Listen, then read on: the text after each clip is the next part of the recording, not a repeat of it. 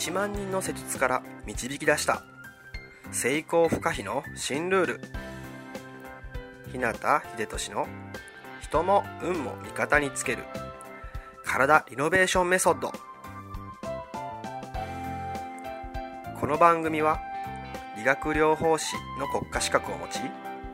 これまで延べ1万人以上のクライアントを指導してきた。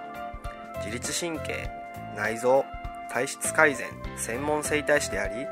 パフォーマンス促進トレーナーでもある日向秀俊が体と意識についての幅広い知識と自らの経験をもとに成功不可避なエネルギーの高い状態になる方法を独自の視点からお届けしていきます。あなた本来の力とパフォーマンスを引き出すヒントや自分らしく豊かな人生を過ごすためのキーポイントについてなどまたリスナーの皆様からいただくご質問やお悩みにお答えしたりとさまざまな角度からこの番組内で情報をお届けしていきます。こんばんは。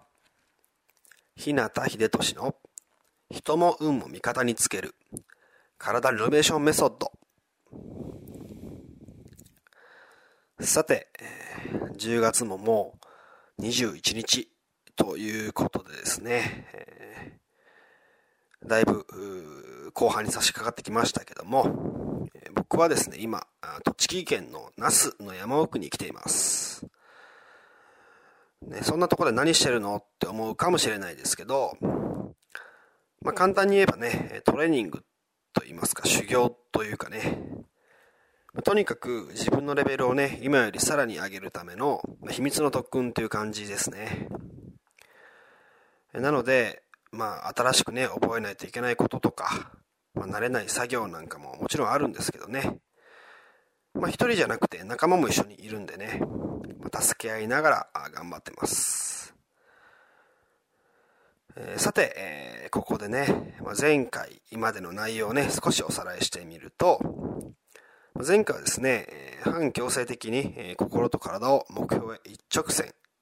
フルスロットルにする方法2ということで、まあ、前々回にね、ご紹介した方法1を使って、新たなチャレンジに向けてね、気合を入れて、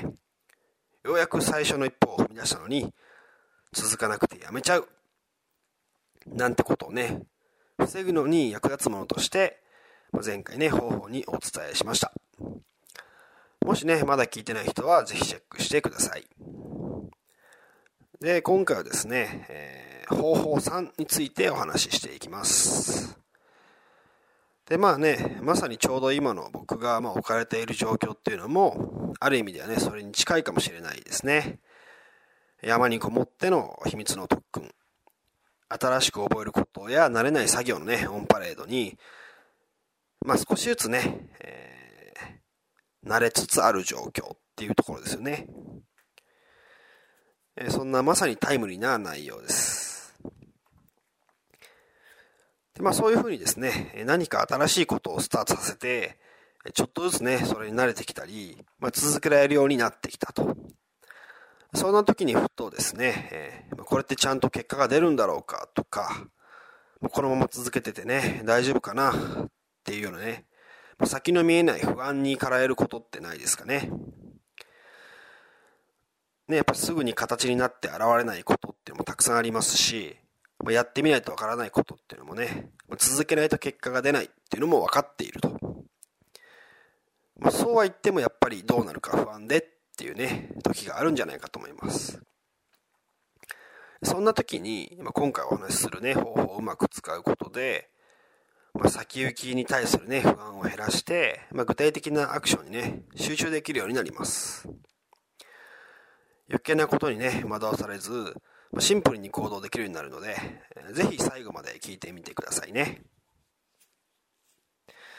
ではもう早速、その方法3についてですけども、それは何かっていうと、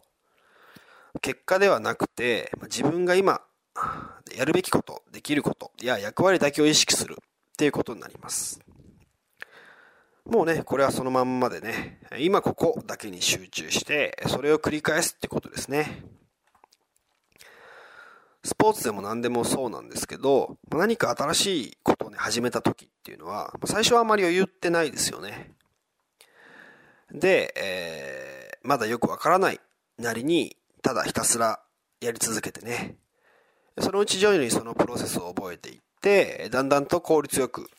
こう、こなせるようになって、慣れてきますよね。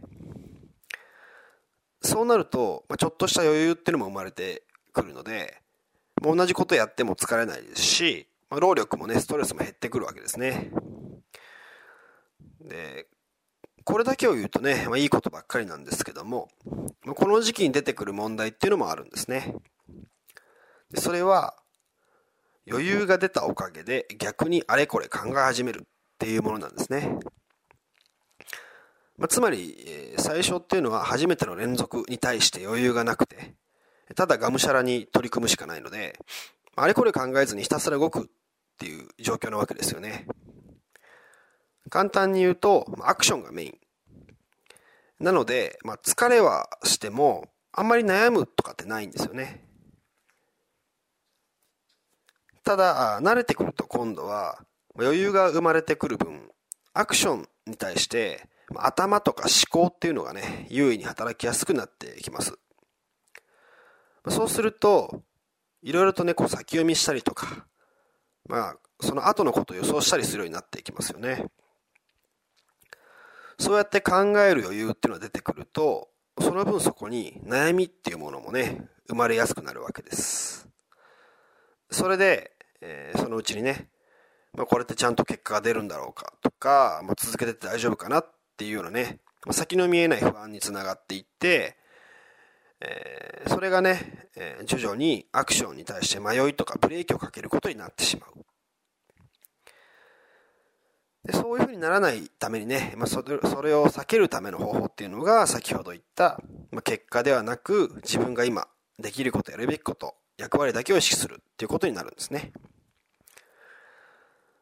まあ、今ここだけに集中してそれを繰り返すように意識していくと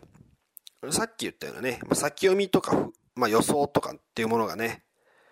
まあ、減っていって、えー、その分不安というものがね、生まれにくくなるっていうことですね。まあ、それはそうですよね。えー、まあ、今ね、この瞬間に対して、まあ、予想とか先読みって不可能ですもんね。絶対無理なわけです。そうやって、まあ、今自分ができることとか自分の役割に対してフォーカスしていくことでまあ結果っていうね、まあ、未来に対する不安を減らすことができるのでそこに至るプロセスのねその途中での迷いとかまあブレーキといったものがそもそも起こりにくくなると。そういうわけですね。今までの流れを整理していくとまあ前々回に話した方法1では、まあ、自分に対しての意識。前回お伝えした方法2では他者っていうのを意識すると。で今回ご紹介した方法3では、まあ、今ここを意識しているっていうそんな感じになりますね。結果っていう未来ではなくて自分が今できることや役割にフォーカスすると余計な先読みとかね予想といったものから生まれてしまうまだね起きてもないことへの不安っていうのが減っていきますそうすると、やるべきことに集中して取り組めるようになるので、まあね、ぜひ意識して実践してみてもらえたらなと思います。というわけで今回は、反強制的に心と体を目標へ一直線、フルスロットルにする方法。3として、結果ではなく、自分の今やるべきこと、できることや役割だけを意識するということについてお話ししました。ここまでお伝えしてきた方法1と2に今回の方法3を加えることで、まあ、結果に向かう道にでのね、えー、余計な迷いとかブレーキに悩まされずに、まあ、済むようになってきますので、ぜひ活用してみてもらえたらなと思います。それでは今日はこの辺で、自分の人生を豊かで価値のあるものにしたいなら、体を置き去りにはできません。良くも悪くもあなたの体と意識次第。また明日もエネルギーの高い一日を過ごしましょう。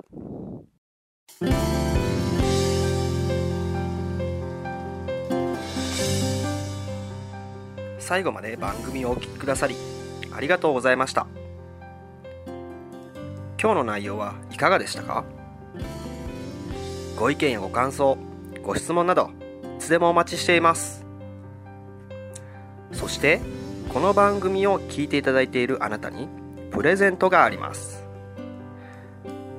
インターネットから日向秀俊オフィシャルウェブサイトと検索していただくと僕のウェブページオフィシャルサイトが表示されます。サイト内にある